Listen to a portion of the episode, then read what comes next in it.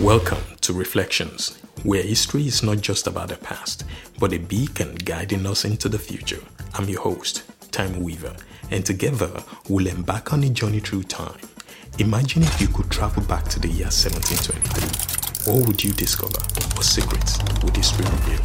Each week we delve into the intricate and often overlooked details of the past.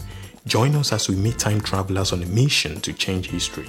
Interviews with experts to provide insights and make sense of what we unravel. That's an interesting question. Um, Reflxions isn't just a history podcast. No, no, no, no, no, no, no.